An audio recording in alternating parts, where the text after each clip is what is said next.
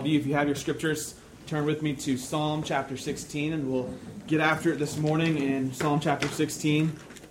It is good to be back with you all. I enjoyed my time out Southway last weekend in Pearland. I heard great things about Jason's message with you, but always good to be back home at FC Cubed. For whatever reason, I always still get a little bit nervous preaching at other places other than FC Cubed. I'm waiting for that day when, as the poet said, I'll be as calm as a monk on morphine. Okay, but it hasn't hit yet, and so it's good to be back at FC Cubed, my home church, and there's just nothing like preaching at home. I'm sure all of you know the feeling. Again, announcements as we get started. Make sure you'll stay for the congregational meeting. Also, this Wednesday, we'll be having our Christmas Eve service here at 6 p.m., so a little bit earlier than last year. Bring your family, bring your neighbors, bring your friends. This is always one of our more special services here at the church, and so you are invited. It'll be a candlelight service, and it'll just be super special. So we'll see you there on Christmas Eve. As we start our celebration of Christmas, we are in the fourth Sunday of Advent, which is not a celebration of Christmas yet, but it's a period of waiting and anticipation as we look forward to the coming of Christ, both his first coming and the celebration of his first coming in the incarnation and the Christ child, and also the second coming of Christ. So we look forward to his advent. Advent means coming, appearance. Christ, God with us, has shown up. And we have been in an Advent series called What I Need for Christmas. And so we'll wrap it up, no pun intended, this morning as we look at our fourth big Advent theme. We've been looking at things that we need for Christmas. Wes is not here, so I got to fill my first serve plans this morning for him. He asked me to make sure that I would make sure that it's taken care of. Things that we need for Christmas. Christmas time is a season where we often think through what we want. And there are lots of things that we want, and time where we think through things that we need, and sometimes our perceived needs are not our real needs, and so there's some sifting to do between the two of them. And we've been going through the four great Advent themes of love and hope and peace, and now this morning, joy. We'll look at joy, the joy that Christ brings us that's only found in Christ. It's fitting that we talk about joy as we talk about Christmas time, as we enter into the season of celebrating Christ's coming. Christ's coming, God's coming among us in the form of Christ, has always been associated with joy.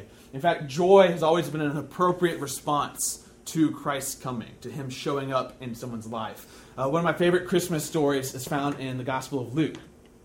So two Gospels give us a Christmas story, Matthew and Luke. And Luke's Gospel is interesting in the Christmas story it gives us because he spends a lot of time talking about the inner relationships between Mary and her child Jesus, and then her cousin and Jesus' cousin, her sister Elizabeth. And her son, John the Baptist, which I like to call him Johnny B. And Johnny B is in the womb of Elizabeth a few months earlier than Jesus is. And they actually meet for the first time. We're not sure how much they knew each other growing up. Probably they met on occasion. But they meet as fetus friends, I like to call them, okay, in Luke's version of the story. And as Luke tells the Christmas story, Elizabeth sees Mary, and all of a sudden the baby inside of Elizabeth starts to freak out. I mean, starts to leap and jump and kick around, and I'm sure Elizabeth's like, what is going on? And as Elizabeth tells the story, she says, my child has leaped with joy in the presence of your child. And so even the fetus, John the Baptist, knows the correct response to being in the presence of Jesus, of God with us. He leaps with joy. The first and I think most appropriate reaction of a human being to Jesus' arrival. Throughout the Gospels, people encounter Jesus and they leave with great joy because of the news that he brings them, because of the deliverance and healing that he gives them. In Luke 2:10, as the angels appear to the shepherds, they say, we have good news of a great joy to bring to you. Christ today is coming. Now, at Christmas time, a common mistake that we make is we substitute joy. We, instead of looking for joy, which can sometimes be hard work to sift through and to find joy, we substitute it for happiness, and it's a cheap substitution. It's a shallow substitution. And so this morning we want to make sure that we're not at this Christmas time looking for happiness, but we're looking for joy. The difference between happiness and joy: happiness is an emotion that we receive of well-being and gladness based on circumstances around us. So when things are good, we are happy. It's a natural emotion. It's an emotion that we all strive for, that we all seek for. And it's for obvious reasons, right? It makes us happy. It makes us feel good. We want happiness. We want things to go well for us. The problem is it's a very elusive emotion. It's something that's hard to find. It's something that's fleeting. Christmas time is a time where we try to flood ourselves with happiness. This, I think, explains the kind of rampant materialism of our season, of our holiday season right now. We think the right stuff, right? Having the right toys, having the right stuff, having the right people around us, this is going to bring us happiness. And every Christmas, for some, we're reminded again that this is not where happiness is found. And in fact, I was reading this week, Christmas time is actually a time where depression rates tend to soar, ironically enough. When we should be receiving the joy of Christ coming for various reasons, a lot of people around the world feel a great depression at Christmas time. Rather, but for lots of different reasons. It might be remembering loved ones that have passed. It might be, again, this hollow feeling of knowing what's giving us joy or happiness in the moment will be fleeting. And by January 1st, January 6th, January 20th will be gone. But we want joy. Joy is not like happiness in that sense. Joy is a state of being. It's an internal way of existing. It's given to us by Christ and Him alone. So this morning I want to look at one of the most beautiful passages I think we have on joy. It's one of my favorite Psalms, Psalm chapter 16. So if you'll read with me, we'll read Psalm chapter 16 together. It's a Psalm of David. And David writes this: "Preserve me," or protect me, "O God, for in you I take refuge. I say to the Lord, you are my Lord. I have no good apart from you. As for the saints in the land, they are the excellent ones, in whom is all my delight. The sorrows of those who run after another God shall multiply. Their drink offerings of blood I will not pour out, or take their name on my lips. The Lord is my chosen portion and my cup. You hold my lot, and the lines have fallen for me in pleasant places. Indeed, I have a beautiful inheritance. I bless the Lord who gives me counsel, and the night also my heart instructs me. I have set the Lord always before me, because He is at my right hand, I shall not be shaken. Therefore my heart is glad, and my whole being rejoices. My flesh also dwells secure, for you will not abandon my soul to Sheol, or let your Holy One see corruption. You make known to me the path of life. In your presence there is fullness of joy. At your right hand are pleasures forevermore." Since I was an undergrad, Psalm 16 has always captured my attention and my imagination. I wrote a few papers on it as a young Hebrew student. It's a beautiful psalm, the 16th song in God's iPod playlist, His people's worship song book. It's a song of protection. He starts out real strong here with this plea: protect me, save me. I'm taking refuge in you. I'm trying to find a hiding place in you. And we don't know why David is saying this. There's an absence of situation here to the psalm. And this makes it, I think, more intriguing. We don't know exactly how threatened David was in this situation. Perhaps his life was at stake. It's a psalm that invites us to take our troubles into it as well and pray with David: protect me, be with me, preserve me. I take refuge in you. I find my safety, my dwelling place in you, and in you alone. But it's interesting, unlike what you would expect from this first verse, protect me, for I take refuge in you, it's not really a psalm of plea or protection. So in the Psalms, there are lots of Psalms where the king comes to God and says, I need your help. Protect me, things are going bad, I need you to show up and kill my enemies and do something big in a big way. But this psalm is unusual. It starts like this: protect me, O Lord, but then it turns into a praise psalm. It turns into this kind of, it's almost as if David gets distracted. I mean, imagine he's maybe threatened by enemies surrounding in on him, running away from someone who's threatening to take his life, and he says, protect me, O Lord. And then as soon as he offers the petition, his mind starts thinking about the Lord and all the things the Lord has done for him. And his train of thought wanders. And there's a pattern of protection songs that we get in the Psalms, but this psalm doesn't go according to pattern. It trails off and veers in another direction and just dwells on the beautiful mysteries that the Lord has given David. We want to zero in here on verse 11, where David says, you make known to me the path of life. In your presence, there's fullness of joy. In your presence, there's fullness of joy. At your right hand are pleasures forevermore. Why is there fullness of joy in God's presence? Well, as Christians, we would say it's because God is triune. We always want to bring it back to the Trinity here at FCQ. The God revealed to Christians is Father, Son, and Holy Spirit. We have joy, and there is joy to be found in God because God is a God of joy. God is a God who is surprisingly and deeply content in and of himself. For all of eternity, before anything happened, before anything existed, the Father and the Son and the Holy Spirit had joy. And right now they have joy. And for eternity they will have joy. There is always joy among the relationships of the Trinity. The Father takes joy in the Son and in the Spirit. And nothing can take away that joy. And the Son receives the joy of the Father and gives it back to the Father and shares it with the Spirit. And the Spirit receives the joy of the Father and the Son and gives it back, shares it back with them. Our God is a God who is unimaginably joyful. He's content, not dependent on circumstances. God does have other emotions throughout the Scriptures. God gets angry, God gets sad, gets disappointed. But these are contingent emotions. Even in the midst of changing things, of suffering, our God is a God of joy. There's joy to be found in His presence because He Himself is full of joy. The Trinitarian God is the epitome of perfect joy. You get here in verse 11 a parallelism. So you have three statements lined up against each other. And then the reason poets do this is so that you'll compare the parts. And so you have A and B, and then A and B, and then A and B. And the point is that we can compare the A's. So that kind of defines itself. And we can compare the B's, and they kind of explore different avenues of the same thought. And so the psalmist says, "You've made known to me the path of life. You've revealed it to me. You have made manifest to me where life is found." And then in these parallel lines, he'll keep exploring the same thought. In your presence, there is fullness of joy. So you've revealed it to me, and you've revealed the location. The location is in your presence. That's where life is found.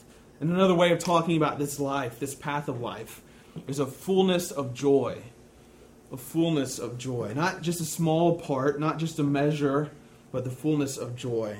And then even more than in your presence, we'll specify the location. More than just your presence, but at your right hand, right beside you, are pleasures forevermore. Another way of talking about this life, this fullness of joy, talk about pleasures that last forever, eternal pleasures. As Christians, we might be reminded that at God's right hand sits Christ. It might be interesting to read this poem in this way.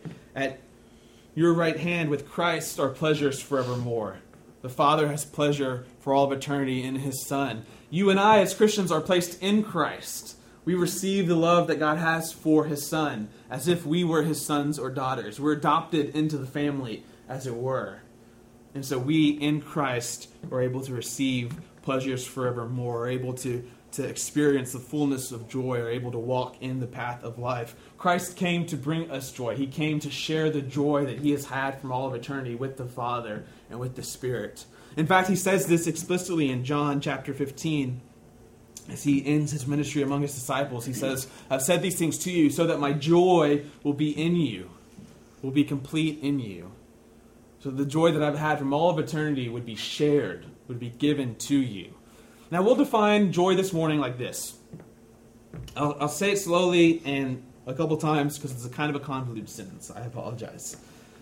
I was like, how do we define joy? I'll define joy specifically from this psalm like this. Joy is a deep-seated sense of well-being and an abiding contentment that in Christ we are loved perfectly, protected constantly, and assured of salvation. I'll say it again. Joy is a deep-seated sense of well-being and an abiding contentment that in Christ we are loved perfectly, protected constantly, and assured of salvation. This whole psalm, again, is a protection psalm. He says, protect me. And then as he starts thinking through all the ways that God has protected for him and has provided for him, he is kind of overwhelmed with delight. He says, I take refuge in you in verse 5. You're my portion, my chosen portion. You are my cup. You hold my lot. The lions have fallen for me in pleasant places. Indeed, I have a beautiful inheritance. What he's saying here is God has organized my life. God has taken care of my situations, my circumstances. Again, he started off in a bad place when he begins the psalm. Protect me. There's something wrong going on in his life. But as he thinks through who his Lord is, he starts thinking through about all the beautiful things God has done to provide for him. You are my portion. You are my lot. You are my cup. The lions have fallen beautifully for me. My life has worked out the way it's supposed to have worked out in your loving and perfect hand. He says, I bless the Lord who gives me counsel. In the night my heart instructs me. The Lord is before me, and because he's at my right hand, I shall not be shaken. He says, I've been protected. I will be protected. I'm content, and I have this sense of well-being because I know that I am watched over. I know that I am safe. He's also assured of salvation. In verse 9, he says, My heart is glad, my whole being rejoices, my flesh will dwell secure. For you will not abandon my soul to Sheol. This is a word for the grave. You will not abandon my soul to just rot in the ground, or let your Holy One see corruption. The psalmist here comes to a remarkable conclusion, particularly for the Old Testament. He says, not even death itself is going to keep me away from the Lord who protects me and guides me. My soul will not be abandoned to the grave. My body will not see corruption. This seems to be here one of the earliest assurances of resurrection that we have in the Scriptures. The psalmist seems to say, I don't know maybe exactly how this works out, but my body itself is not going to corrupt. Death itself will not have the final word in my life. God will see me through even this.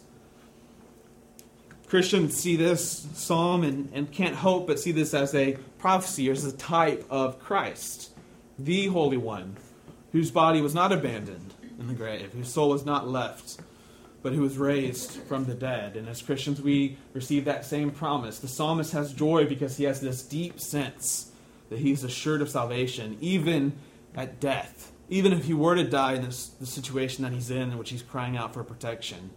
He knows that death itself would not be the last word. Death itself will be conquered by his Lord.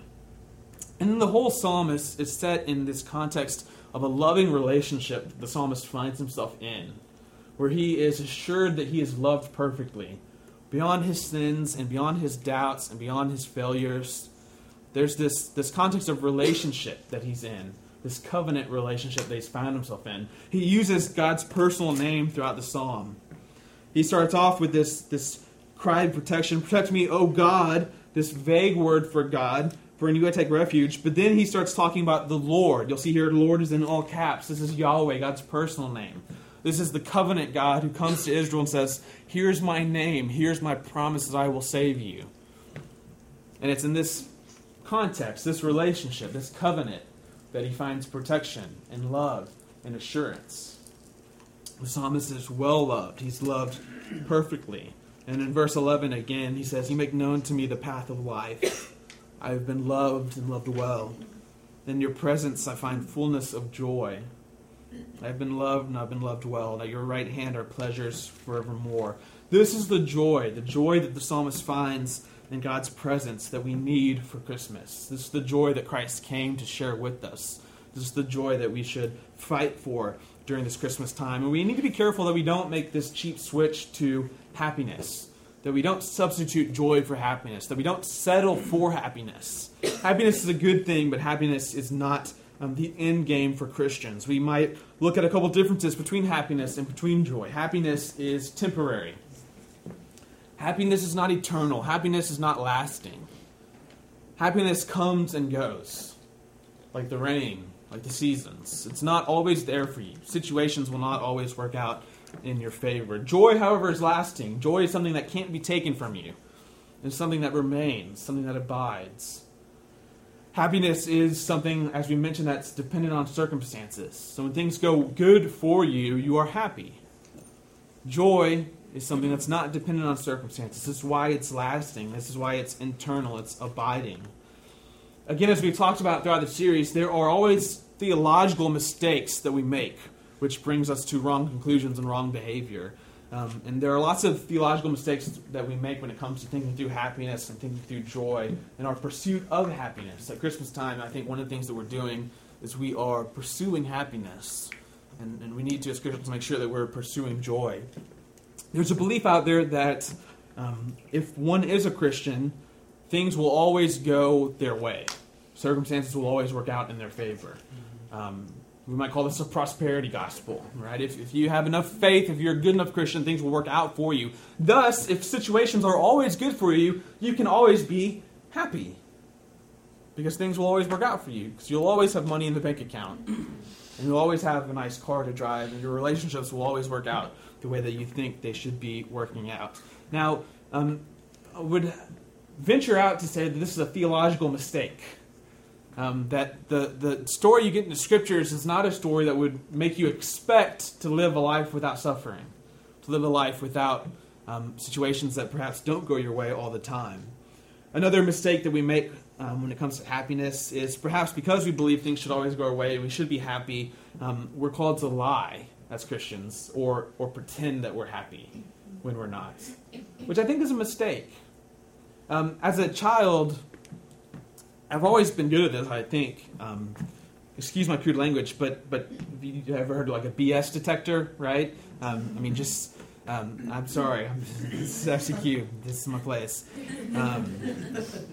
I've just always felt like I've had a pretty good one, right? And as a child, I've always felt like there's something weird about Christians who pretend like their lives are always put together. We talked about this when we went through Lamentations not too long ago. It's a whole book about how awful life is. And it's in the Bible. I mean, there's no high point, right? There's no and life actually ends up turning good. It's just this is a grieving moment that I'm going through. This is a mourning moment that I'm going through. And our Scriptures are full of this. They're psalms, full of laments, full of God's people saying, life is not good right now. And I'm not going to pretend that it's any better. There's still joy available, but we're honest about our circumstances. The gospel prepares us for our suffering. It teaches us to expect it.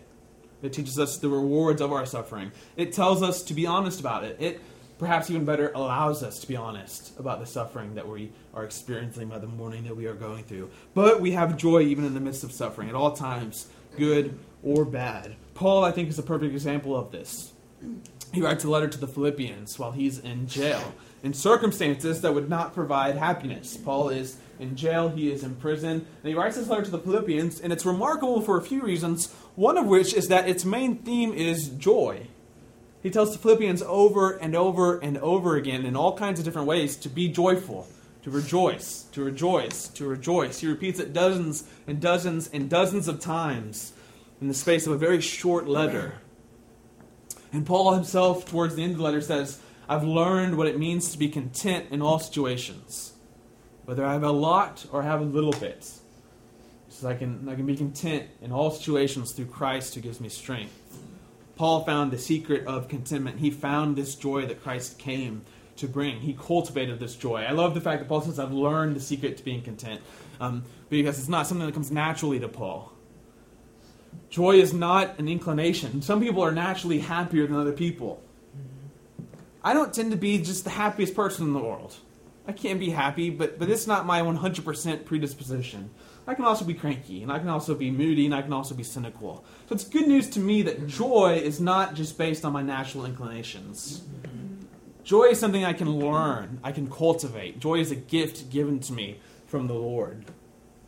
It might be an interesting exercise to think through, what's the opposite of joy? So if the opposite of happiness is sorrow, or despair, or grief, or mourning, what's the opposite of joy? We might say the opposite of joy is not sorrow, right? It's not dependent on our circumstances. Even in sorrow, we can have joy. We can have this deep sense of well-being, contentment in Christ, that we're loved perfectly, protected always, and assured of salvation. What's the opposite of joy? One author writes, the opposite of joy is unbelief. You don't believe that you're well protected, that you're loved perfectly, that you're assured of salvation. One author went so far as to say the opposite of joy is sin.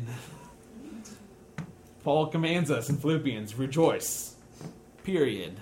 He says, I'll say it again, rejoice. To not rejoice would be to go against the commands of Scripture. We might think through different things that are the opposite of joy. I asked the question to a few friends and asked it online last night and looked through some different responses. And it's interesting to see through what you say the opposite of joy is oftentimes tells you a lot about your definition of joy, what you think joy is and where you think joy is found. A student, I put it on Twitter, what's the opposite of joy? And a student tweeted me back, unjoy. Brilliant. And now he was just being obnoxious, right? But I thought there was some truth to that. There's this sense, when you learn other languages, what you find out is there are words that are not translated well into English. Mm-hmm. that there are no English word for. And in other languages, and we do the same in our language, it just doesn't, we're not aware of it because it's our language. Some languages make up words for things that don't exist in other languages, right? So there are German words that are kind of made up words, right? There are no English translations. There was not a word for this, and instead of coming up with like 6 or 7 adjectives to describe it, they just created a word for it. And I thought maybe we should do the same. Unjoy. What's the opposite of joy? It's not joy, it's unjoy.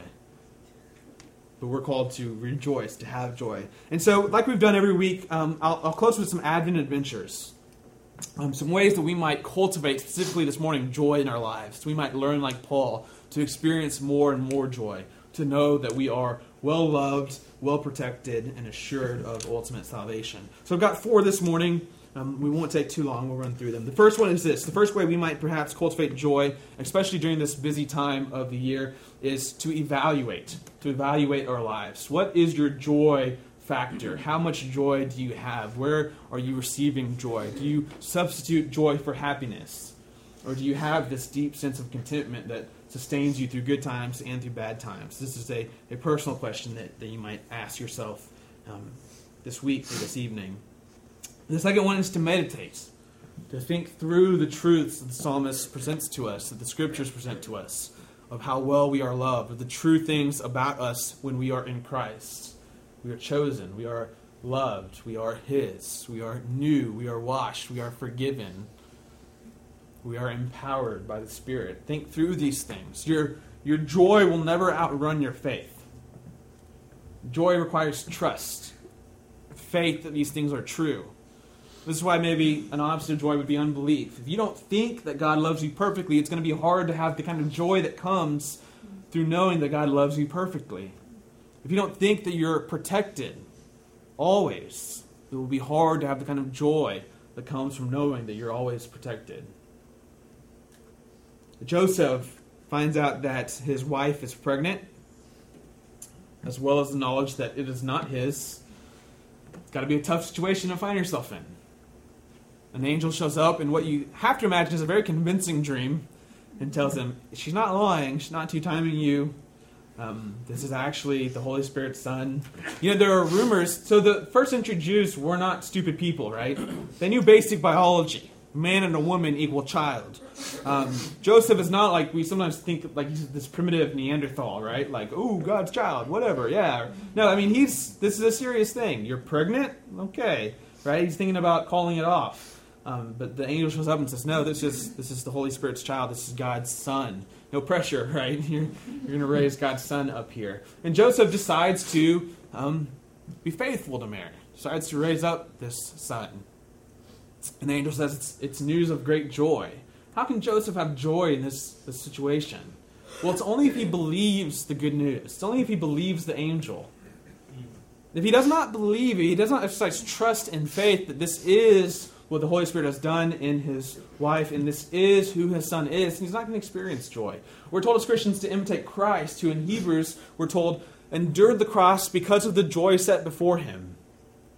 The joy of accomplishing salvation for you and I, and bringing us into the triune God's joy. Inasmuch though as Jesus did not trust that was what was going on the cross, he would not have been able to endure. Since he trusted though, since he exercised faith, since he knew what was happening, he was able to experience joy even in the midst of his sufferings, able to endure for the joy set before him. It's only as much as we believe that we trust that we'll be able to have joy. So perhaps this week we make time, we create space to meditate on the truths of who Christ is and what he's done for us. The third Advent adventure for this week is to remember. To remember the times in our lives we have felt God's love for us, we've experienced it. Or to remember the times in our lives where God has provided for us and protected us. I think storytelling for Christians is one of the most powerful ways that we cultivate these Advent themes we've talked about, love and hope and peace and joy. It's as we tell stories about the Israelites, the way God provided for them, and as we tell stories about the Christ child and his birth and the way God provided for us through him and through his life, as we tell stories about our own lives, with our families and with our friends, the way God has provided for us and protected us, the ways we have been loved and felt and experienced that love. It's through those acts of remembering and storytelling that our joy and our hope and our peace and our love are cultivated more and more and more. So perhaps this week we take time to remember. And then the last one, our last avid adventure for cultivating joy is to herald joy. To again, like we've done with all of our Advent themes, turn it outward focused. Make Christmas not a time about us, but a time about serving, a time about going out into the world around us. Embody God's joy to somebody else. Bring God's joy into the life of somebody else. Perhaps this is through a conversation you have with them, encouraging them. Perhaps it's through a prayer that you pray with them or pray over them. Perhaps this is through meeting a tangible need in their life, acting out God's love and God's providence for them, embodying it for them. Scientists have told us for a long time that if you pursue happiness, it's a hard thing to attain. And there's a huge cottage industry around finding happiness. Self-help books and happiness is here, happiness is here, happiness is here. And it's this elusive thing. You can't always find it. But science has nailed down one thing, that there is almost one place where you can almost certainly find happiness. We might say joy is what's being found here, and that's why it's always there. That's why it's constantly there. But scientists will say volunteering or serving lights up the pleasure centers in your brain, the same way drugs do, the same way sex does.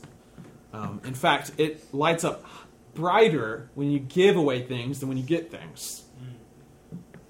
There's this kind of biological wiring to human beings to serve and to find pleasure in serving.